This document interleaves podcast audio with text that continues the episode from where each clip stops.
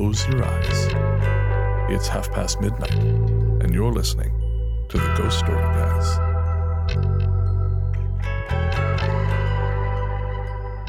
Welcome to the Ghost Story Guys. I'm Brennan Storr, I'm Ian Gibbs. and this is a show where we talk about spooks, specters, and all the other things watching us from the shadows beyond the campfire. Some conversations only make sense after the sun has set, and this is most definitely one. Thanks for tuning in. This is episode number 72, and we're coming to you from that tiny mountain cabin you dream about but can never quite reach. How you doing, Ian? I'm doing great, Brennan. How are you doing? I would be so much better if you weren't this close to me. Yeah, it's very uncomfortable. Yeah, we we are uh, we had some uh, equipment failure, Yeah. and so we are having to record this episode using a single microphone, Side by side. like Kenny and Dolly. like the old days. there's going to be some uh, audio quality issues on this episode. Uh, we we beg your patience. I, I spent five hours I know yesterday monkeying around with this garbage. And there's a good reason why you did. I yes, a great reason. It is absolutely worth it because we have a guest storyteller. An excellent guest storyteller. Absolutely. Today our guest is Kevin Eustace. He is a musician and perhaps more importantly, the host of the We Need to Talk About Ghosts podcast. Kevin, welcome to the Ghost Story guys. Thank you, Brennan, and thank you, Ian. It's a pleasure to be in that tiny mountain cabin, and I finally reached it, so here we are. Yeah. You're, you're very lucky. It's a small and privileged group. Yeah, and, and, and kind of a cramped and smelly group too. It's a Right now it is. Yeah, yeah. This is this is not optimal. Let me tell you. You are like way too close to me. Like what? Like that's at least twelve inches. Like Please stop.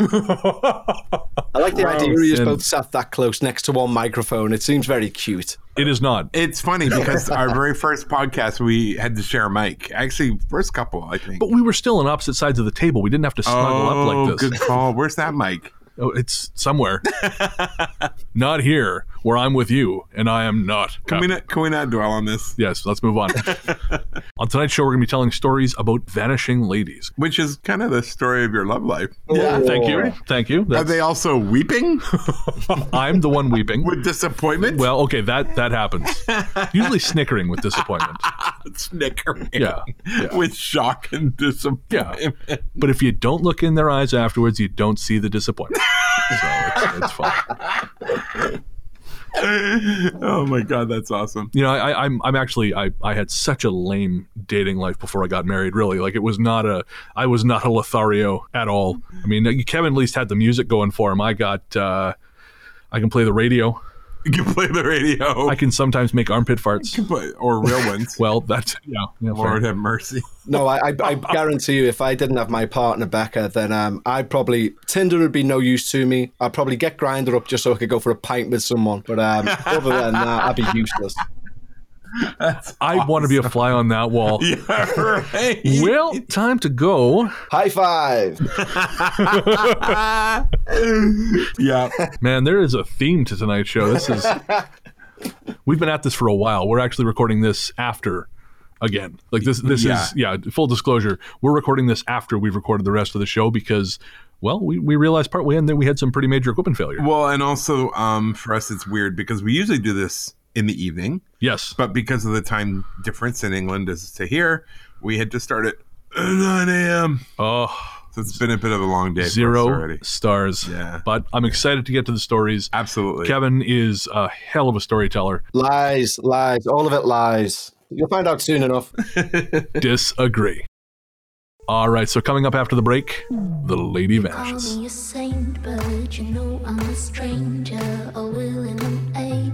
To do what you want.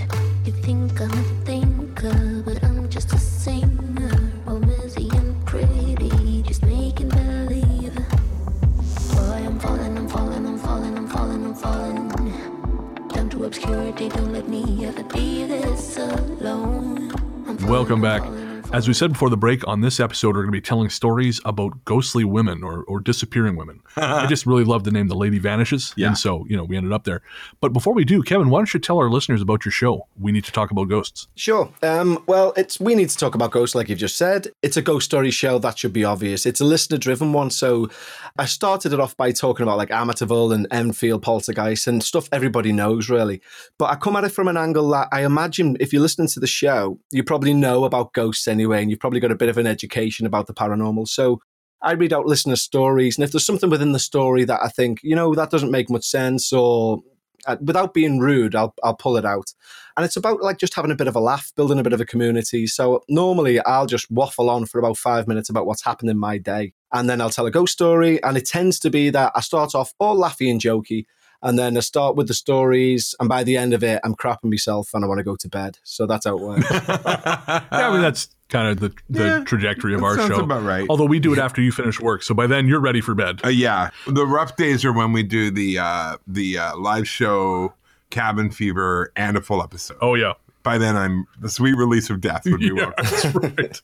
oh, we love this humor in your show, man. We always uh, we, we we've talked about this before. How Yeah. we get a chuckle about it. Yeah. And of course, I, I used to love. You used to do the the spooky Paul McCartney bits, Oh and yeah, I, I, loved those. Yeah, I, did, I decided it was like a bit of a weird one because I was initially I was struggling for content because I get maybe two emails a week and I had to try and drag it out for thirty minutes.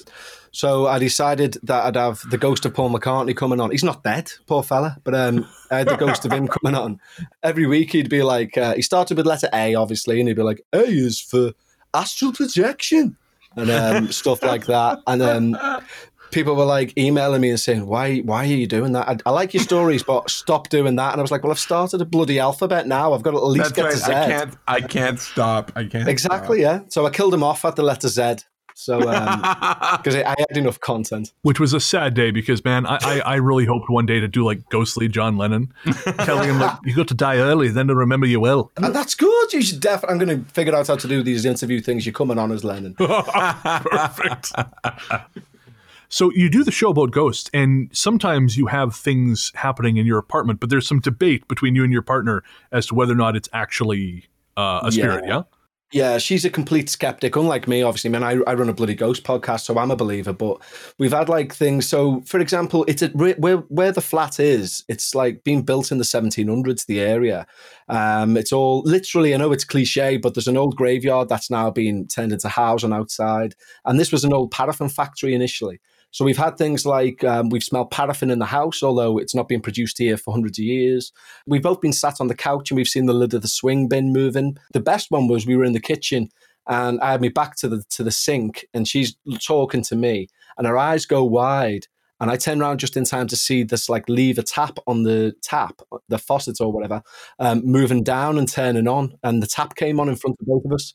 But because she's so rational, she can't accept any of this. So she's like, well, you know, that'll be water pressure. There must have been something dropping in the bin that caused that. And the point that she always makes, which I kind of have to go, fair enough. She's like, well, all right, if it's a ghost, why would a ghost decide to come into our flat and turn the tap on? And to that, I'm, I'm a bit like, yeah, that's fair enough. That thing I sent you, um, where the the guy goes in and buys a crystal ball, and uh, the woman says to him, "Now, whatever you do, no matter anything else, always cover the crystal ball with a cloth when you're not using it." And the guy looks at her and he says, "Because of ghosts." And she's like, "No, because it'll burn your house down if the sun hits it in the right direction." And it's like, okay, sometimes it's just science. And I think it goes a long way towards proving that if you don't properly manage your balls, they will destroy your household. All right. So uh, I, before we get to the stories, I had a little bit of an update because on a, a past episode, The Phantom Cat. the Phantom Cat, yes. oh, yeah. So on a past episode, I mentioned that I had seen this cat in the windowsill, but our cat was still one of our cats was still laying on the foot of the bed. Now, the cat that was laying on the foot of the bed is a real dick, and he does not like other cats, and he will sometimes wake up at wait, pardon me, wake us up at two, three, four in the morning with this horrible caterwauling when he sees another cat outside. So when I saw the cat in the window and he wasn't moving, I thought something's wrong. And then Nikki, my wife, she saw a cat that she didn't recognize wander past the bathroom. And I thought, okay, something is going on. And I was thinking, you know, it's a phase of the moon thing, oh, you know, X, Y, and Z. And I mentioned it to Rachel, uh, and she said, well, you know, you sure it's not just a cat? I said, well, of course I'm sure it's not a cat, for Christ's sakes. My other cat would freak out if it was another cat. Yeah, so it turns out it's another cat. and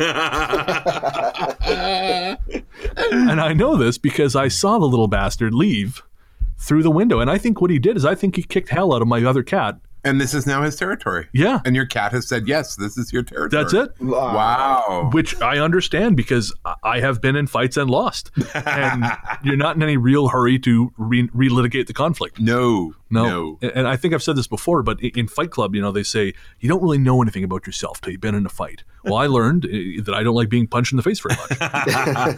and so my I, I love that your ghost cat was a cat. it was a cat. That's awesome.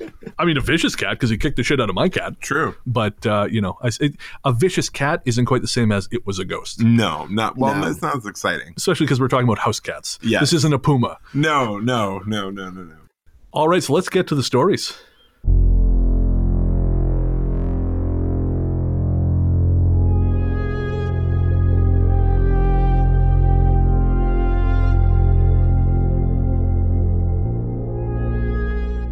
The last train. For a long time, I had a job I enjoyed and worked reasonable hours. But like so many people, the financial downturn hit my industry hard, and in recent years, I find myself using my degree to work a series of jobs I don't particularly like. The hours of these jobs have been taxing too, and quite often, at least on the nights I get off early enough to make it, I find myself taking the last train home. It was on one of these nights that my story takes place. Business was slow, so my manager cut me loose early, and so I was standing on the platform in an otherwise empty station close to midnight waiting for a train.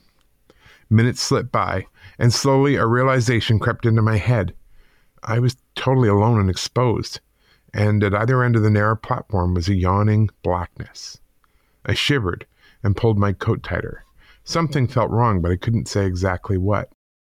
I saw her then, a girl, maybe in her teens, sitting on the edge of the opposite platform. It was too dark to see her face, but she was slim and almost bird like as she gracefully hopped down onto the track. A shadowy outline standing somewhere she shouldn't. My heart started beating hard against my chest, and I screamed, but she paid no attention. Rather, she started walking, heel toe along the rail, towards me, but not looking at me. She was looking forward, down the track, until the moment our eyes met.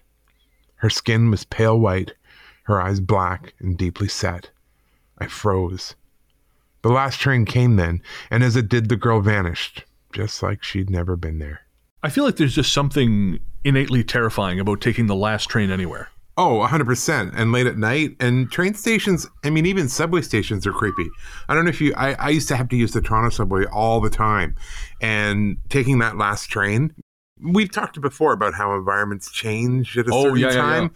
And I really felt that with the subway. You would go there during the day, everything was fine. But you go there at night and there's maybe just you in a station. Right. Oh, whole nother feel. That's terrifying. I mean, there's, there are things, there are certain stories that stick out. They're so viscerally visual, and that's one of them.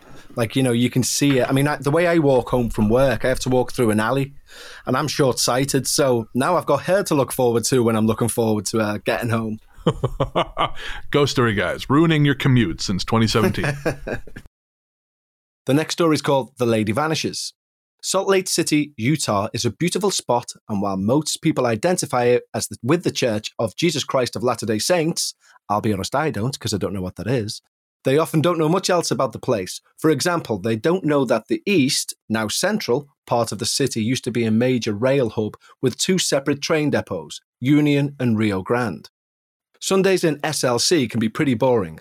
A lot of the businesses are Mormon owned and so closed for the day, narrowing your options for stuff to do. If you don't want to, to go home, it's too hot to be outside. Back when I lived there, a lot of us younger people would go from church directly to Crossroads Mall, which was built on the park of the old rail yard. We get something to eat, hang out, talk. Like I said, Sundays in Salt Lake City could be pretty sleepy. I do hope there's a ghost coming. My story takes place one of these sleepy Sundays when, after church, I went over to the crossroads to find that it was closed for renovation. It was a brutally hot day and my apartment had no air conditioning, so there was no way I was going home. Instead, I thought I'd try another mall, the Gateway, which wasn't far off. Good idea. Gateway Mall, which is an outdoor mall, also turned out to be mostly closed. So I got back in my car and started driving up toward Union Station. It was then I saw the bride. Dun, dun, dun. More specifically, I saw a tiny bird like woman in a wedding dress standing on the northwest corner of the block. She had full makeup on and was holding flowers. She was staring at me, so I slowed down in case she was in some kind of trouble. But she never communicated with me in any way. The strangest thing about this was that her dress had a strange quality to it. It was like it was shining. I would personally drive the other way very fast. Let's see. if he does that, I don't think he will. At first, I thought she was simply having a Sunday wedding, but when I looked around, there was no one else no photographer, no crowd, no nothing. It was weird enough that I turned around to pass her again. He's gone back. I can't believe he's gone back. And that's when I noticed her dress was unusually large and old fashioned. This happened in the mid 2000s.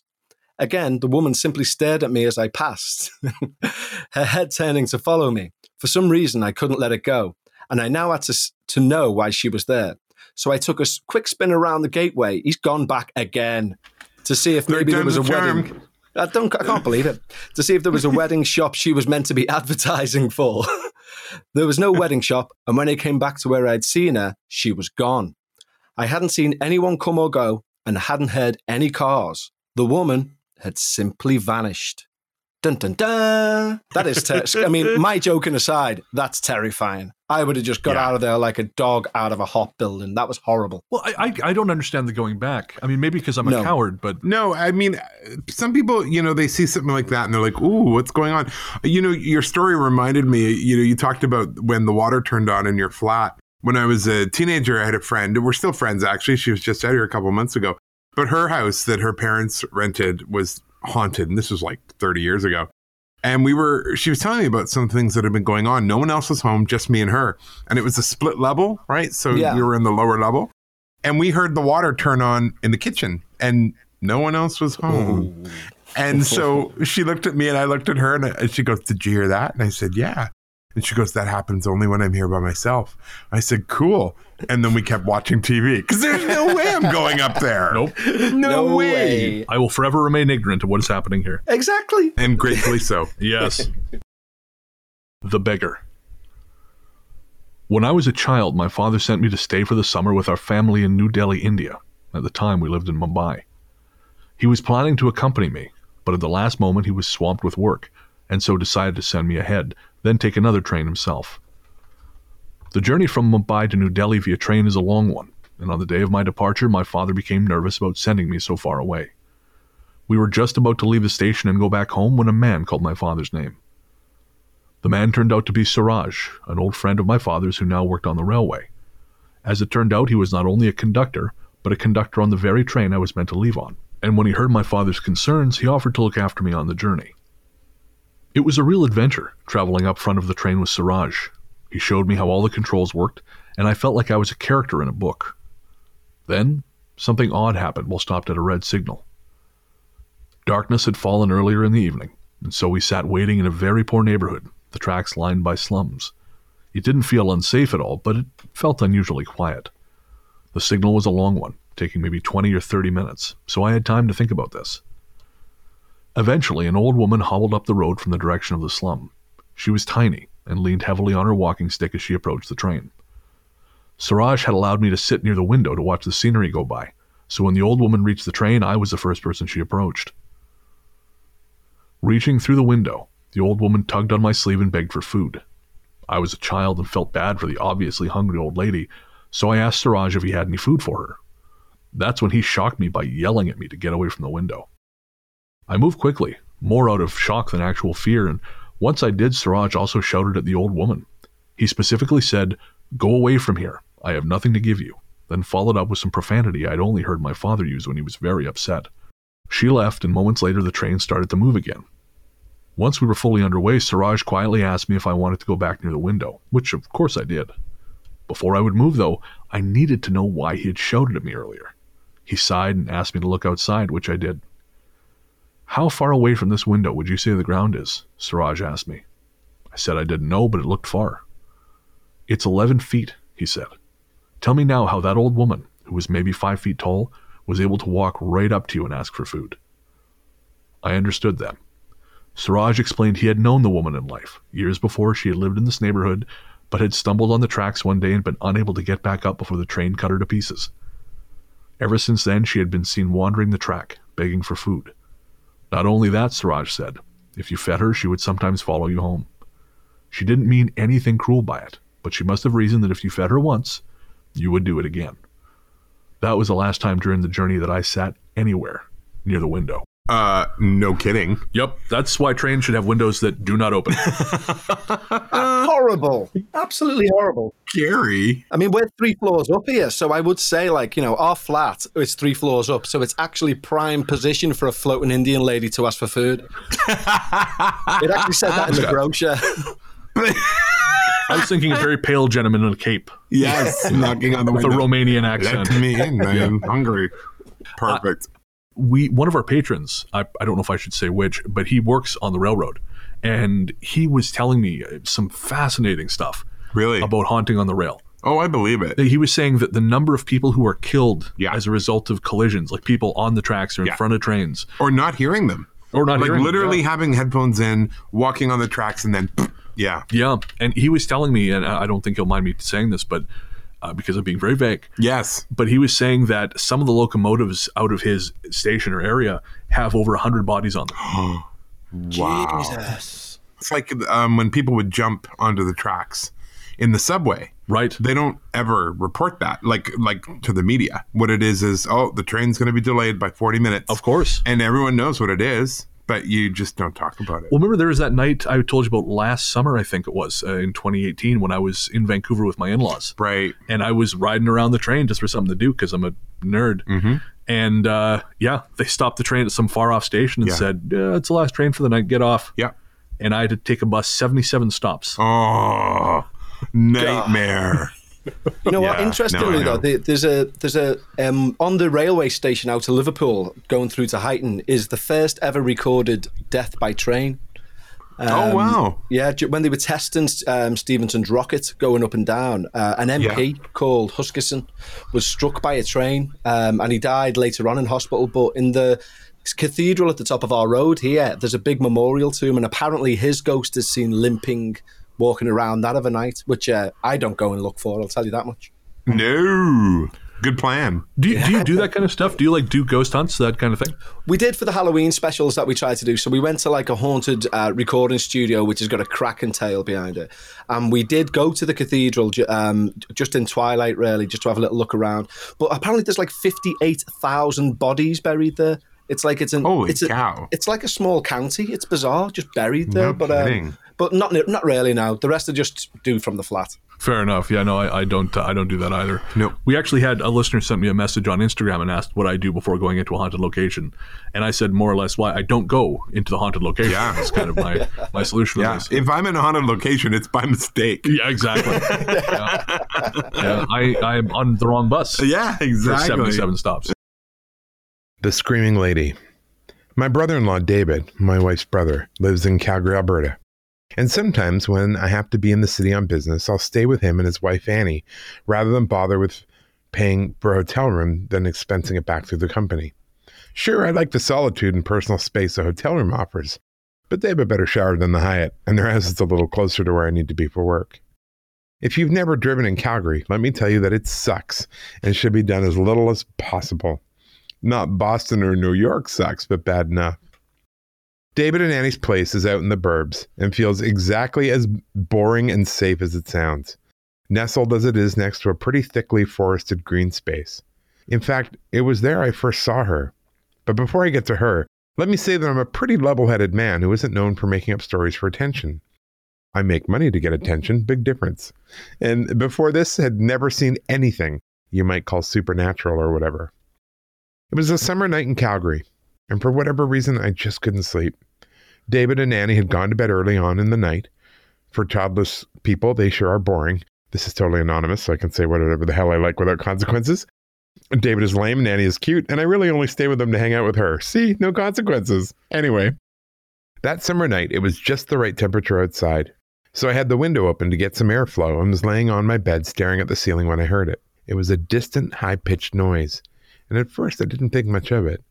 Thought it could have been a train or an animal or anything. But then it got closer, and it was clearly a woman. She was screaming. I rose up from my bed and I went to the window to see if there was anyone out there. Sure enough, a woman came bolting out of the green space. She was well dressed in a skirt and blouse, but there were dark stains on her clothes too. My first thought was, that's blood, followed by shit, she's in trouble. As I stood there in the window, the woman began running down the street toward David and Annie's place, screaming the whole way. Now, I'm a coward and a jerk, but even I can't ignore someone so obviously in need of help. So I ran downstairs to the front door and flipped on the porch light. It was when I finally flipped open the door that things went bad. The woman, terror etched on her face, was still running up the block now, almost directly in a line to the front door, like she'd seen our porch light come on. But the closer she got, the harder she got to see. It doesn't make any sense, but it was like the woman was fading away. By the time she was 50 foot from the door, she was invisible, but the screaming remained. I slammed the door, slapped off the porch light, and collapsed to the ground below the frosted glass window. On the other side, the screaming continued, almost as if she knew I was still there. I was pinned. I had this crazy notion in my head that if I stood up, this woman, or whatever she was, would see me, but I couldn't stay there and listen to her screams either. Somehow the noise didn't wake up the other two people in the house. And let me tell you, that was my exit strategy. When David and Annie didn't come charging down the stairs, I realized I was alone in the dead of night with a living nightmare.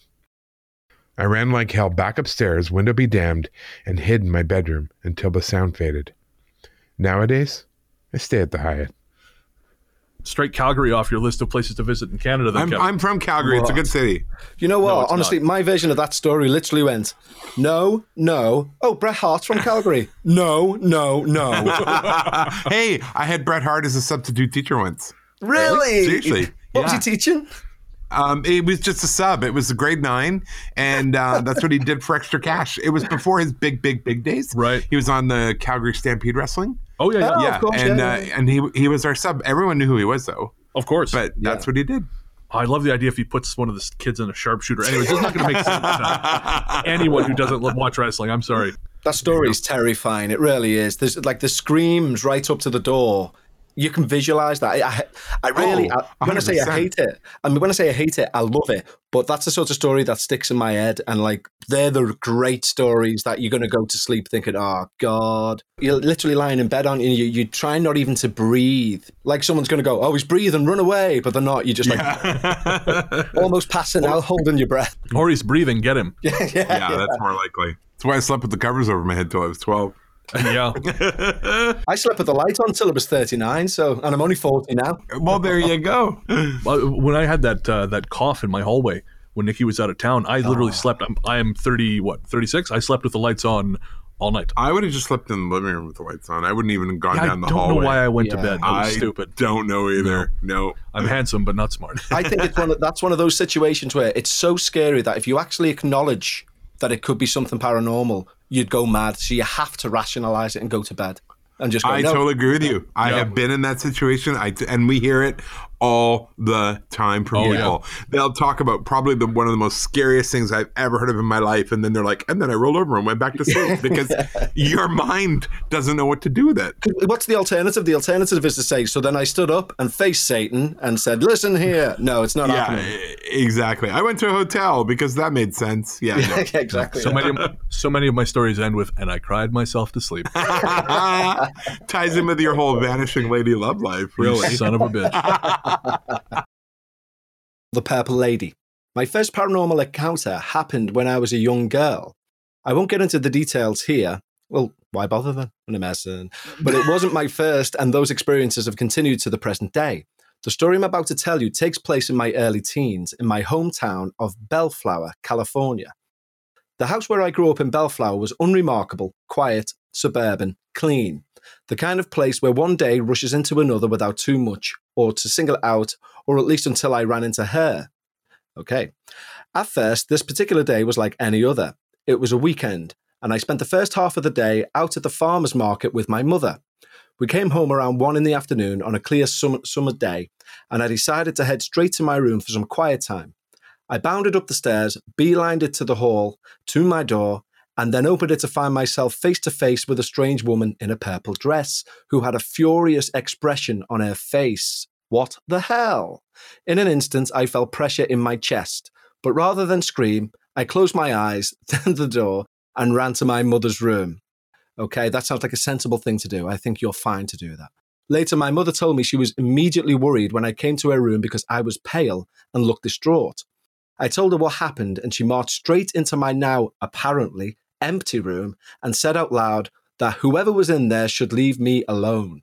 From that day forward, I felt a presence in my room. She's still there. I can't believe that. Move house, woman. But she's never again shown herself to me. My five year old niece has, however. Hmm. The sighting happened, that sighting, sorry, happened during a visit from my aunt and uncle, who brought over their two girls, Sherry and Danelle. The adults were sitting around the kitchen having a drink and chatting about old times, and the kids were running to and fro around the house playing. After a while, Cherie came downstairs to the kitchen looking upset. She walked up to my aunt and said she didn't want to play upstairs anymore because of the angry lady in the purple dress. Burn the house down and run away. That's my advice. Everyone got quiet after a while for that, and the kids stuck to the living room. As for me, I didn't sleep in my room for the rest of the week. The week. Rest of the week. oh my God. Run away, child, run away. I would be signing up to be a ward of the government. I think I'd be like, I have no home. I was going to say I'd ride the rails like a hobo, but now I realize that's actually not better. No, no, you run into more creepy stuff that way. I mean, to leave, you know, I didn't sleep in it for a week. What would it take for you to leave the house? It's like, you know, I'm sharing it with a woman in a purple dress who's angry. She's a ghost, but, you know, I'll give it a week. Maybe she'll calm down. It actually sounds like a lot of marriages I know, to be honest, sharing sharing a house with an angry woman. So, uh, you know, is it really that bad? I guess you'd be an expert then. Oh, We'll leave that there. Are the papers signed? We'll, should we leave that there? better leave it there for now. Okay, okay. Fair, fair. Next to the tree. My family lives on a plot of land way out in the sticks. Some people have a hard time constantly being away from the world, but I like it and always have. The only real downside is that sometimes out there in the trees, you see things you can't explain. Several years ago, I was walking back to our main house from one of the outbuildings on the property. It's a fair distance, maybe a five minute walk, and as I walked, my mind wandered the way it usually does. It was while I was wool gathering, so my grandmother always called daydreaming, that I saw a woman standing behind a tree, staring at me. Her right side was hidden behind the tree, but I could see she was wearing a red shirt and had red, possibly ginger hair down to her shoulders. If I had to guess, I'd say she was somewhere between 40 and 50. The woman disappeared almost immediately after I looked directly at her, but for some reason I wasn't afraid. In fact, I felt as though I knew her. Later that day, when my mother came home from shopping, I told her what had happened, and she told me this wasn't the first time I'd seen something like this. Apparently, more than once during my childhood, I'd come to her and said I'd seen a woman fitting this description staring at me from behind a tree.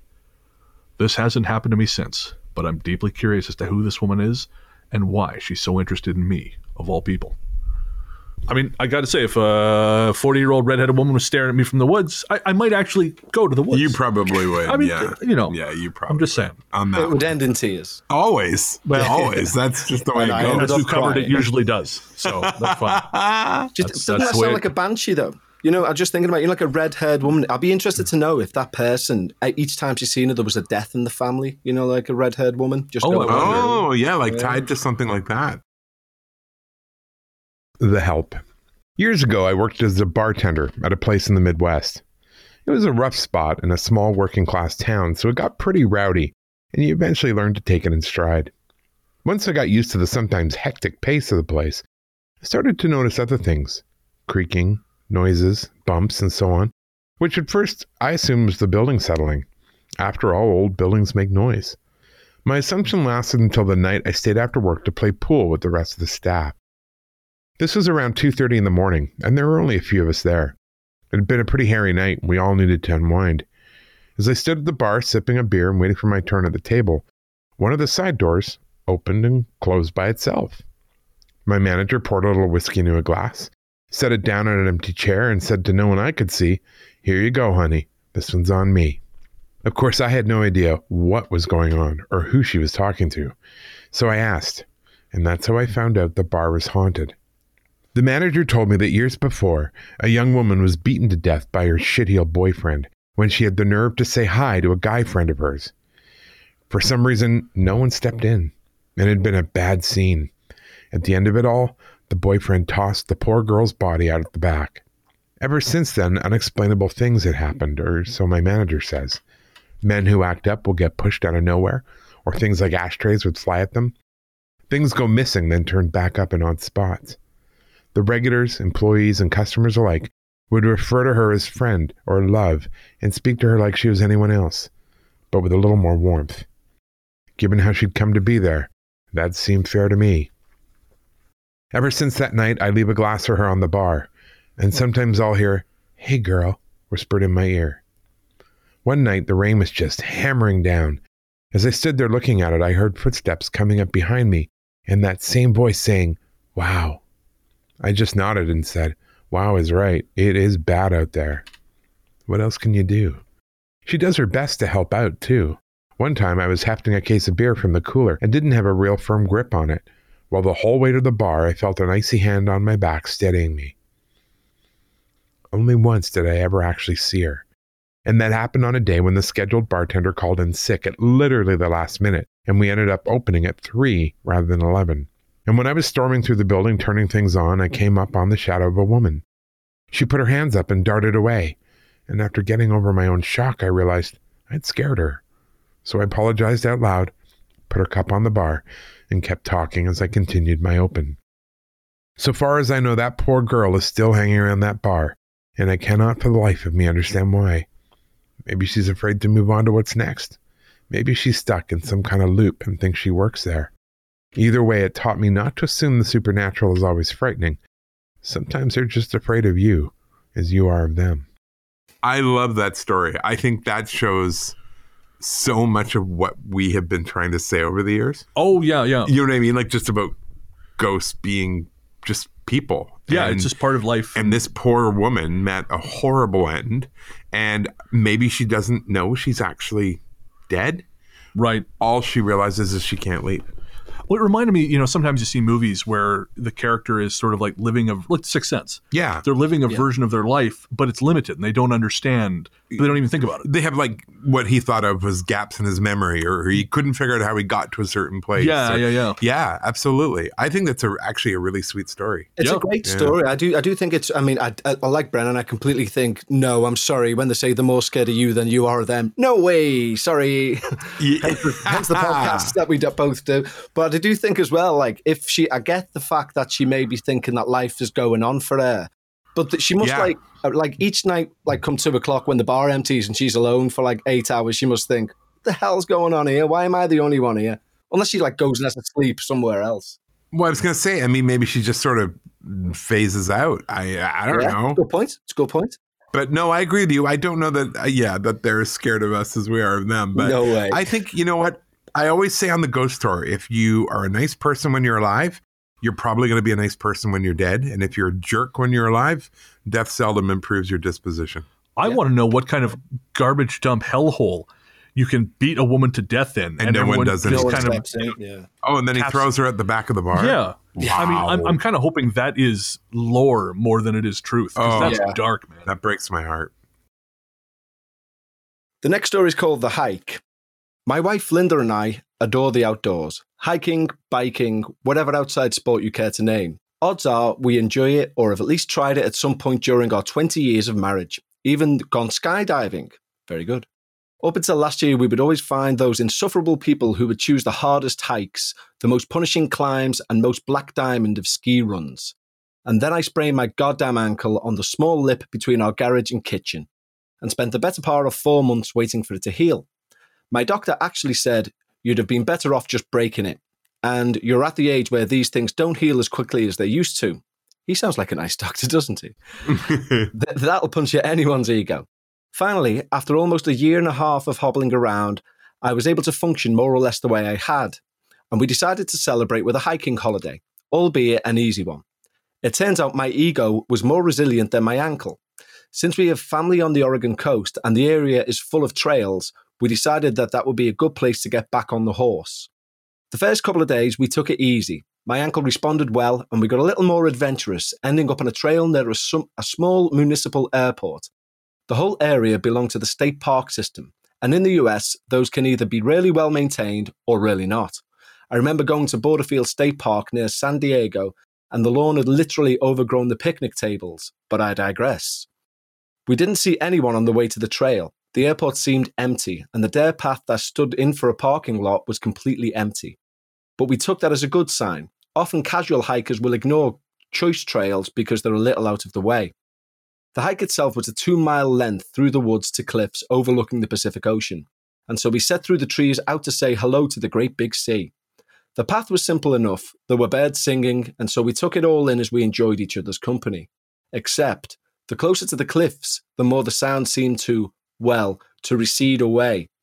At first, I was concerned something was wrong with me, but then Linda noticed it as well. Around half a mile away from the cliff, all noise stopped birds, wind, everything and we began to feel unsettled.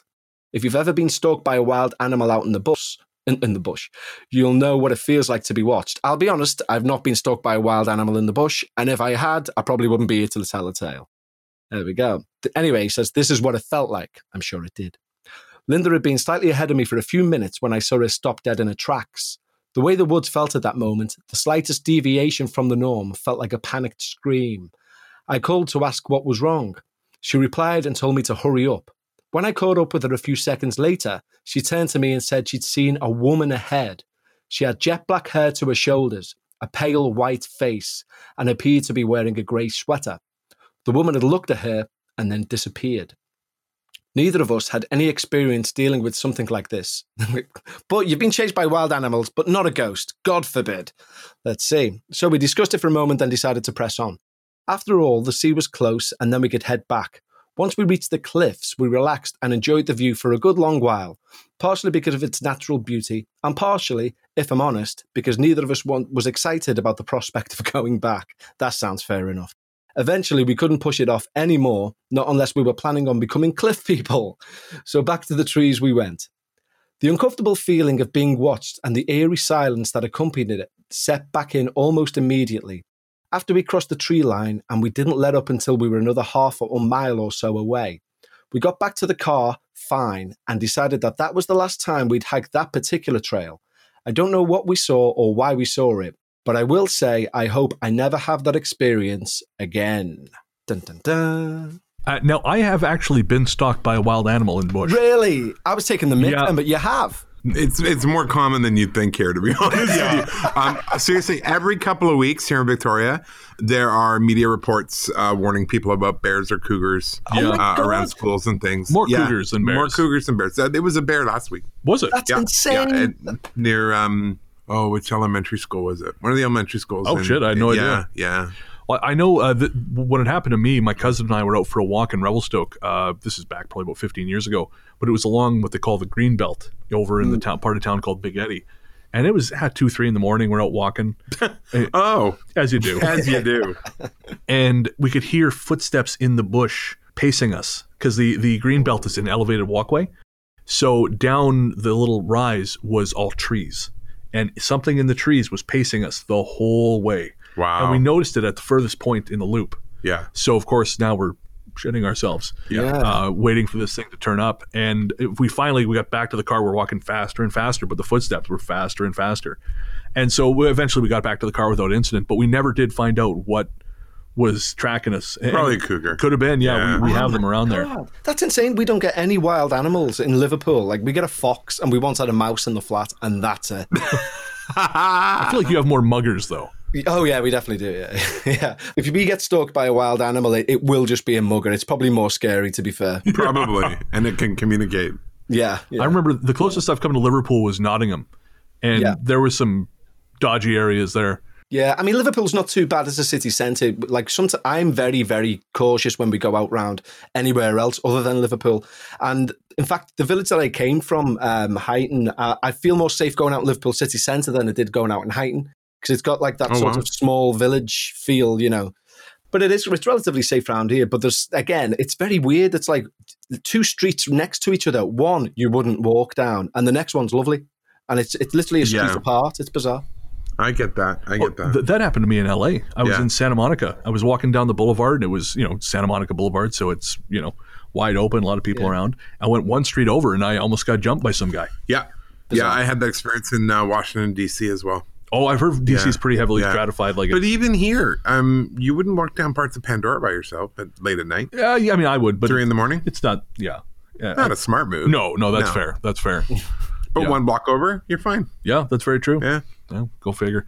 I'm the, the small village thing reminds me of when I was uh, living with my wife over in England, because she is from the village of Clevedon, Yeah. uh, just south of Bristol, and it's the same way. I would not go out past a certain point at night because there's just this feeling of discontent, this sort of angry sense of I, I don't even know what you'd call it, but it just you know like walking through these large stretches of uh, sort of really hemmed in walkway at night. You Yeah. think this is a really great place to get boxed in and have the shit beaten out of you. yeah, and exactly. you yeah. know, as we've discussed, I'm not much of a fighter, so Yeah, same here. I'm a, I'm a great runner. I mean, I'm also because, as I said earlier, I'm really short-sighted. I infamously, amongst my family anyway, once ran away from a set of bins because I thought it was a gang. And um, seriously, yeah, I ran the wrong, the long way home. Took me about an hour. And my dad was like, "Where have you been?" I went, "I went the long way. There's a gang at the bottom of the road." And he went, "Let's go and see." And we jumped in the car, and I went, "There they are." And as we got closer, it was like ten bins, and I was like, "Oh, That's amazing. I will say though that survival instinct means you will outlive both of us. yeah, yeah, good point." This next story is actually from a listener. This was contributed by Jeffrey. My parents weren't really superstitious, but my grandparents, who lived with us for about 12 years while I was growing up, they were. A few things happened to me as a child, but nothing too scary. It wasn't until I met my wife that things ramped up. My wife Jocelyn is Filipino, from the southern island of Leyte. I'm sure you guys have heard of people having a third eye. Well, hers is pretty open. Some basic superstitions widely accepted in the Philippines are the supernatural is more active on Tuesday and Friday nights. Salt and holy water are your basic deterrents. Roaming spirits will occupy empty buildings, houses, etc. At night, there is a greeting you would say to spirits or whatever may be in your vicinity as you go about your business in a not so busy place. Tabi tabi po. And I apologize, Jeffrey, I'm mangling the pronunciation on that. You're essentially excusing yourself. I'll start with my vacation.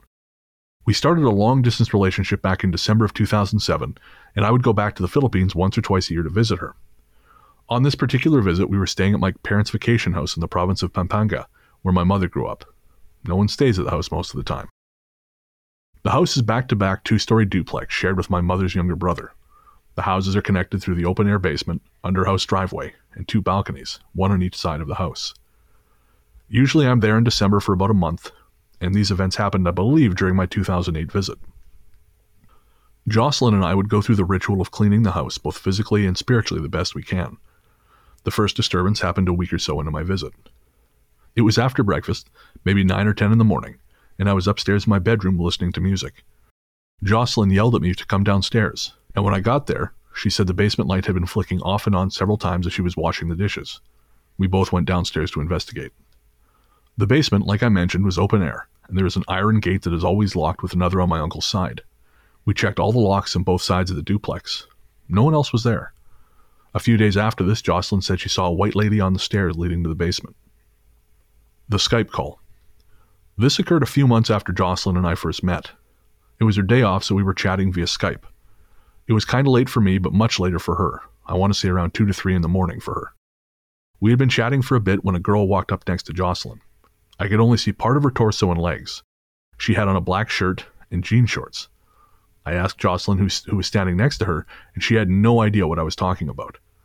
I told her there was a girl right next to her, but she said everyone else in the house was asleep and she was alone.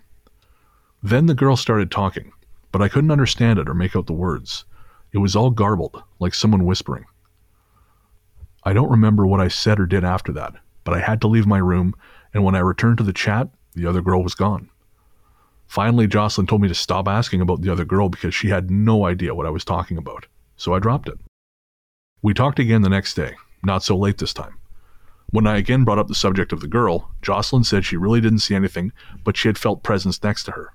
She hadn't wanted to acknowledge it, otherwise, the ghost would keep bothering her or follow her. Finally, the biggest incident was a shared experience that began while we were both sleeping, tired out from a day of shopping and commuting. I felt a pinch on my leg, hard enough to startle me awake. At first, I didn't think anything of it, attributing it to my dreams or maybe a mosquito, and fell back asleep. The second pinch was much harder, and I woke with a yelp, frantically looking over at Jocelyn, thinking she was messing with me. She wasn't. Satisfied that she wasn't playing tricks on me, I reluctantly went back to sleep. The third time I was awoken that night, I was violated.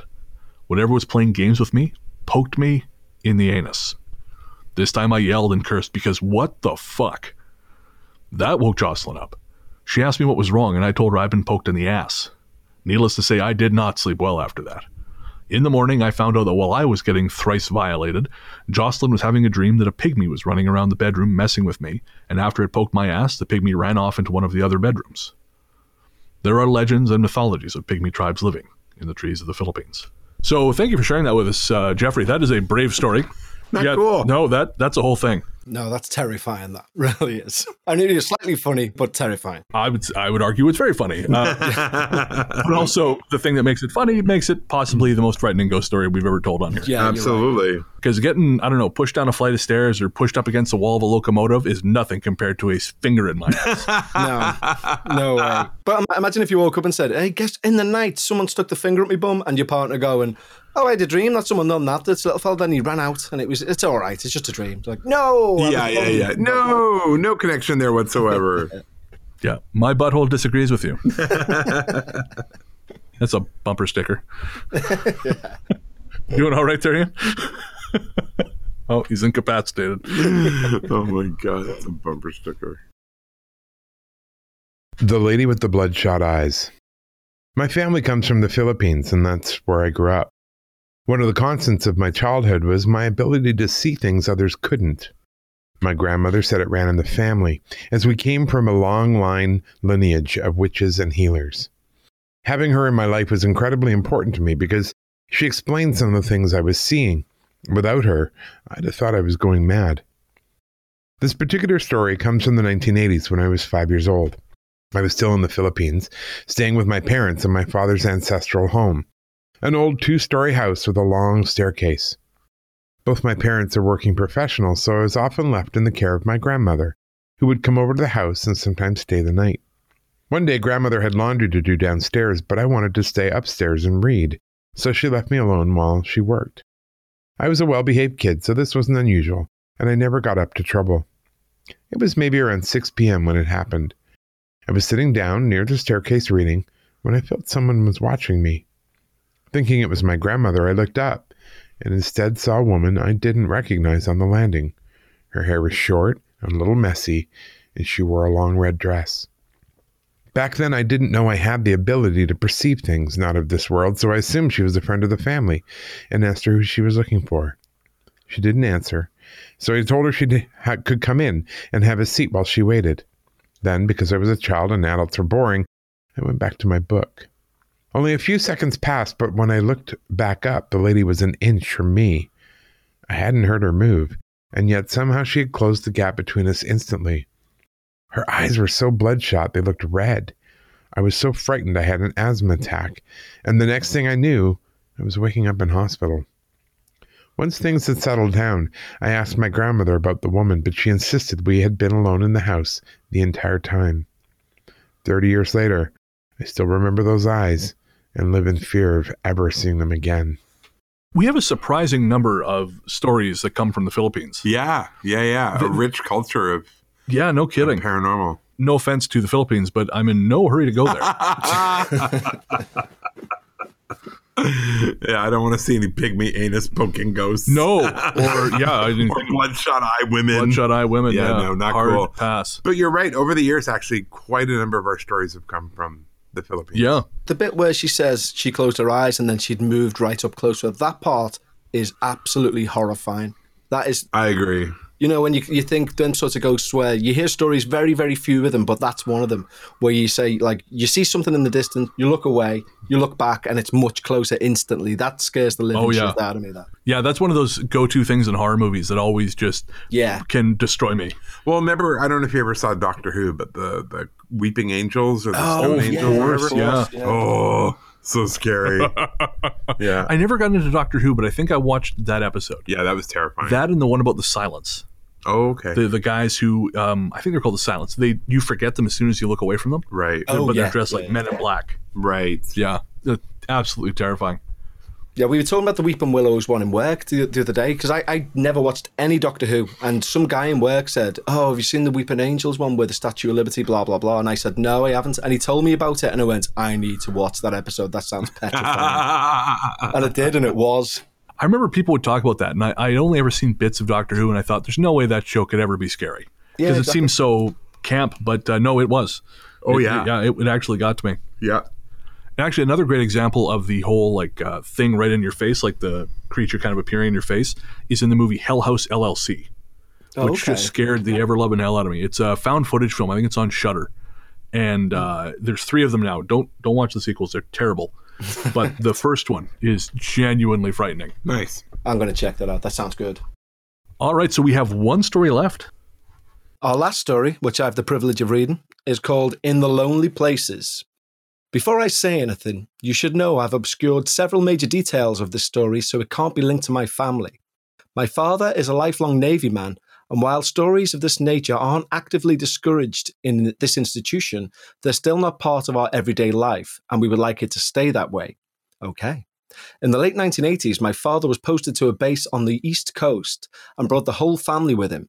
At the time, he was a low man in the hierarchy, and he wasn't able to get on base housing, and we ended up living off base in a small town not far away. The town, which I won't name, was still waiting for that 80s shopping mall and video arcade boom to hit, and so most of it was made up of grasslands and marsh. Our house was modest, but situated on a comparatively large patch of land. Down the road was a crematorium, and otherwise it was a fairly empty area. I do hope that someone's not listening to all of these and thinking, well, that sounds just like Kentucky, Missouri, or something stupid like that. Let's see. One human night, my father was out for a walk and had just passed the grove of trees when he came up on a short, wizened old man. The man spoke English and Spanish and asked my father what brought him out on such a warm night. My father explained he was new to the area and liked to enjoy an evening walk when he could make the time. The old man smiled and nodded, then looked up and down the road on the other side of them. He then told my father that evening, time and in this place was a good time to stay at home with his family. My father was a brave man and asked why the old man felt this way. Was he in danger from animals, criminals, Brennan Storr? I added that bit in for laughter. Um, the little old man shook his head. It was, he said, simply a time better spent inside. He then began to walk away. It would only be days until my father understood what the man meant. He was again out for a walk, this time shortly after sunset. The air had taken on that heavy pink and golden hue it does in that part of the world, and father was on his way back home when he became aware of how quiet the world around him had become. It was then he saw a woman in front of him.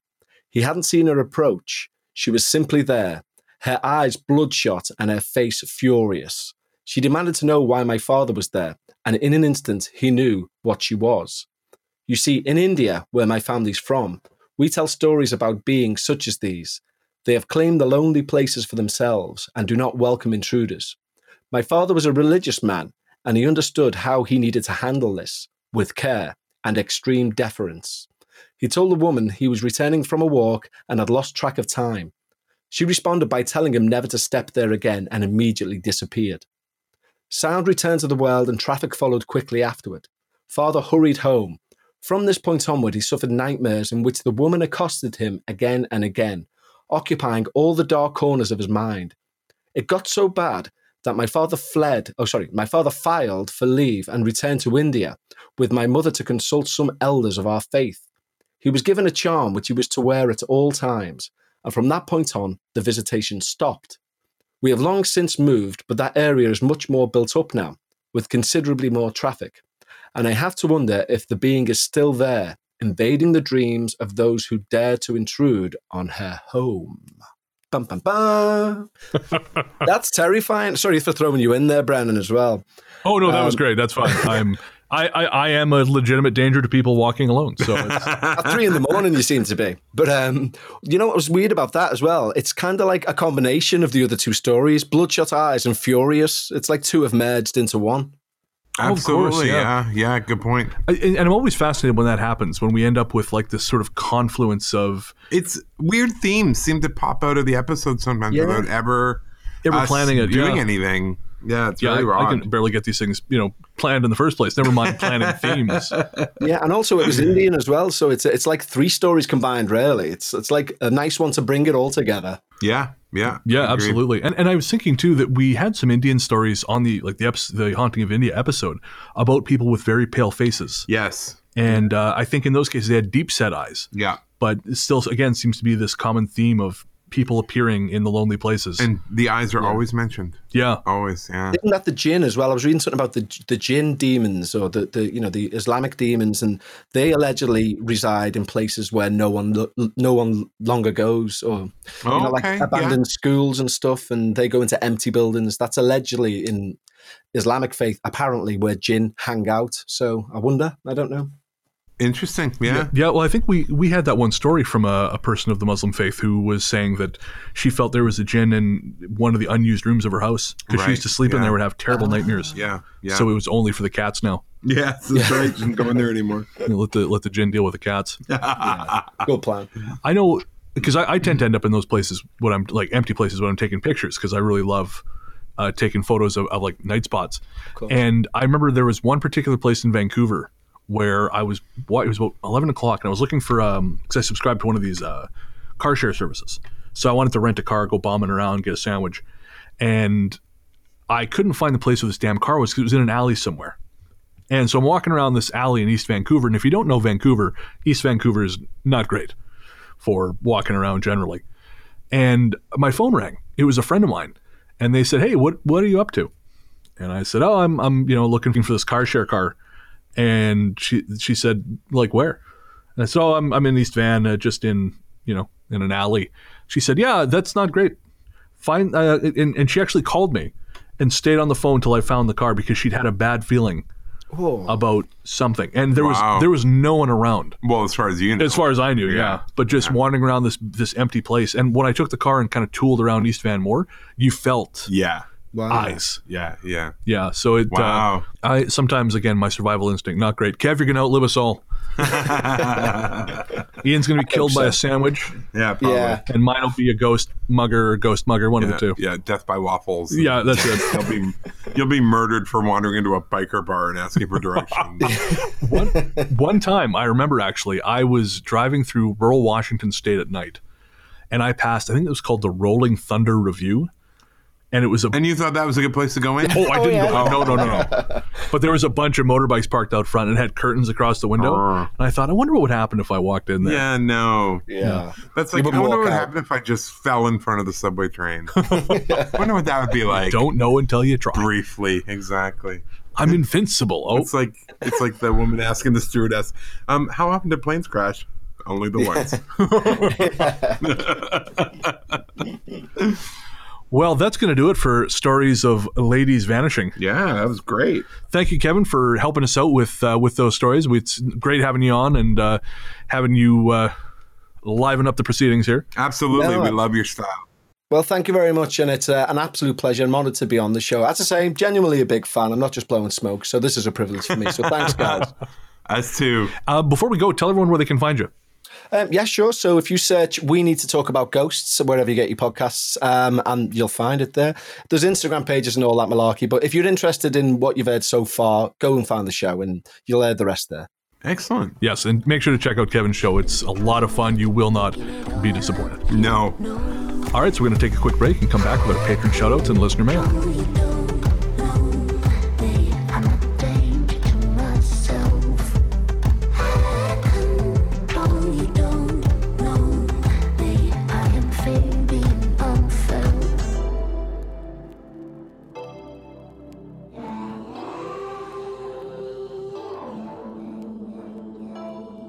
Welcome back.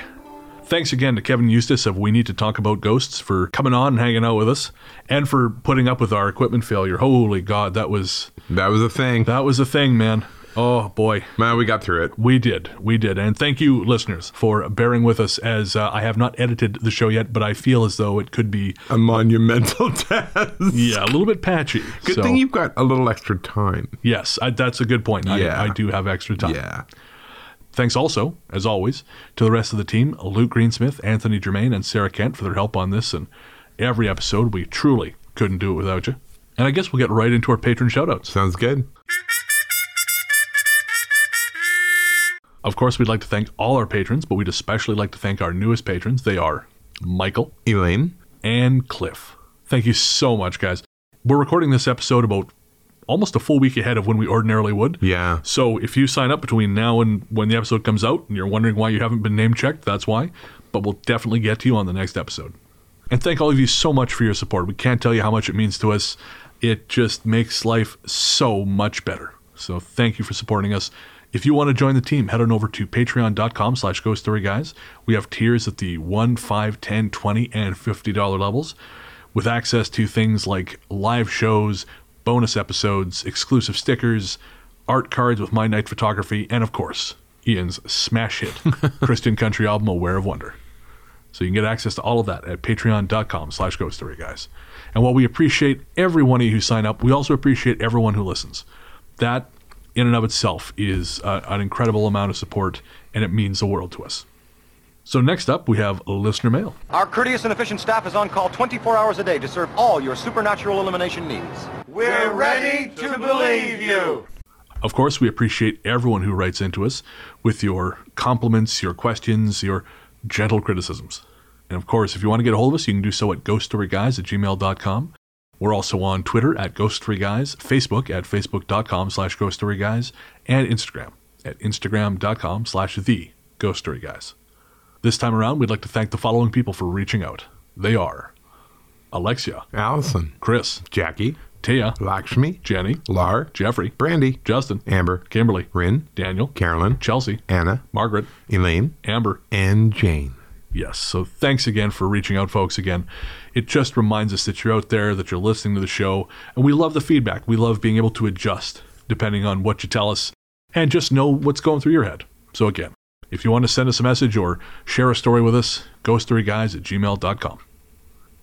A couple people wrote in to ask about noise uh, on the last show, and, and I know that we have had sort of anomalous sound in the studio in past, but I'll be honest with you, the studio we're using is jam band space. It's not actual podcast recording space, so there is a ton of bleed through, and the folks in the next unit have been a lot louder. So if you do hear something in the background, it's sadly nothing spooky. it's just this terrible, terrible studio that we're in. But uh, thanks for reaching out and letting us know. Because again, I know we have picked up some uh, paranormal things, in, or seemingly paranormal things in past on the show, and uh, who knows, maybe it'll happen again in the future. Although I feel like being out of the haunted studio. Yeah, I think that's helped a lot. Yeah, Yeah. Yeah. I'm actually quite relieved. yeah, you and me both. Don't forget to rate and review us on iTunes. It helps bumps the numbers and put more people onto the show. We get a couple more reviews every week, and we really, really appreciate it. So thank you very much. If you want to pick up some Ghost Story Guys merch, head on over to ghoststoryguys.redbubble.com. We have all our designs up there. And if you do buy something, make sure to send us uh, an email, forward your receipt to us, and we will send you a couple stickers as a thank you. And if you want to put up a picture of you wearing your gear or with your uh, your new swag, whatever it is, on social media, we'll definitely repost this. Just remember to tag us. Our theme song, Radio, Into the Darkness We Go, is composed and performed by Peter of Podzontom Music. You can find him online at soundcloud.com slash the real Music. Our stories theme is The Future Belongs to Them Now by Hexxagram. You can find more from them at hexagram with two X's, not three, dot bandcamp.com. Although that song is a patron exclusive. That is not available anywhere else except to our $10 patrons. Finally, and Kevin doesn't know this, so it'll come as a surprise to him. Tonight we're going to go out with one of his songs.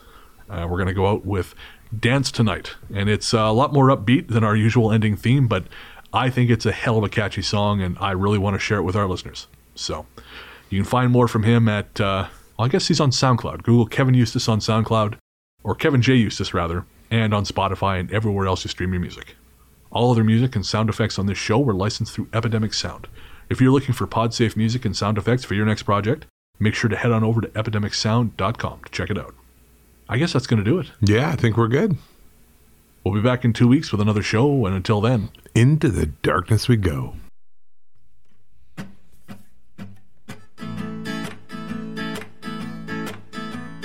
We're going out tonight. I'm not gonna ask you twice. You're hiding, and that ain't you. Oh, we're going out tonight. We're gonna dance tonight. I'm not gonna tell you twice. You're hiding, and that ain't you. Oh, we're gonna dance tonight. Ooh, it's a lovely place. I gotta tell you, got a lovely fire. The band sings a cappella, and I'm gonna dance with you tonight. We're going out tonight. I'm not gonna tell you twice. You're hiding, and that ain't you. We're going out tonight. We're gonna move tonight. I ain't gonna ask you twice. You're hiding, and that ain't you. We're gonna move tonight. Ooh, it's a lovely place. I gotta tell you, got a lovely fire. The band sings a cappella, and I'm gonna dance with you tonight. We're gonna dance tonight. I ain't gonna ask you twice. You're hiding, and that ain't you. You're gonna dance tonight. Oh, oh, oh, you're gonna dance tonight, sweet girl. You're gonna dance tonight. Maybe I'll, I won't sound quite so desperate. Welcome. Did you just burp? No, I did. It did that. Oh, okay. Well, I'm going to do this. Oh God! Not when I'm right beside you. God, you're so gross. Classic. I'm not. I'm not saying anything. I'm just sitting here, just sitting here minding my own business. I set myself up though. Yeah, you really did. Yeah, I really. Yeah. Nope, no judgment. All right. Islands in the stream. No, I'm not doing that with you. I have to compliment Brennan on his excellent editing skills and God, stuff. yeah. I don't actually know how to do it. Yeah, you gotta feed, gotta feed the ego, otherwise the show just doesn't yeah, happen. I Yeah. actually I had him convinced that I thought the way the podcast went out to our listeners was through Facebook. You're like, I sit here. Yeah. Okay. Good. Yeah, exactly. I sit here. Where's my snacks? I know chair. Chair works for me. Chair and mic. I can do those. I'm so sweaty. I haven't showered yet today. Gross. Oh no, I did shower. Did I shower? I don't care. Just don't get anywhere near me. How c- I couldn't get any more near to you unless I was fucking on top of you. Gross. Don't get your hopes up. But she doesn't pull a pygmy on you. Not cool. Nope. Well, you better lead it off because I seriously don't know where we're going with this. Just follow my lead, baby. Okay. Yeah. It's like dancing with a beautiful lady. Oh or God! man. Stop! Please stop. I'll hit my wife, but no one remembers. Very true. Very true. And now, poor Paul looks more like Angela Lansbury than his former self. he does. he's I was still- laughing. There's um the Rolling Stones are celebrating the 125th uh, anniversary, and he's on the cover. But the way they've shot it looks like he's 125. Fair enough. It's like the old days. it really is. Remember when we shared a mic? I do. Perfect. Okay, yeah. So that's uh we're gonna share the same mic now. Okay. And see if that's better. It's like Kenny Rogers. Way too close. I know. Yeah, you're on your own, sweetie. Yep. Yeah. I bravely ran away away. Brave the rabbit. yeah. yeah, exactly. Very good.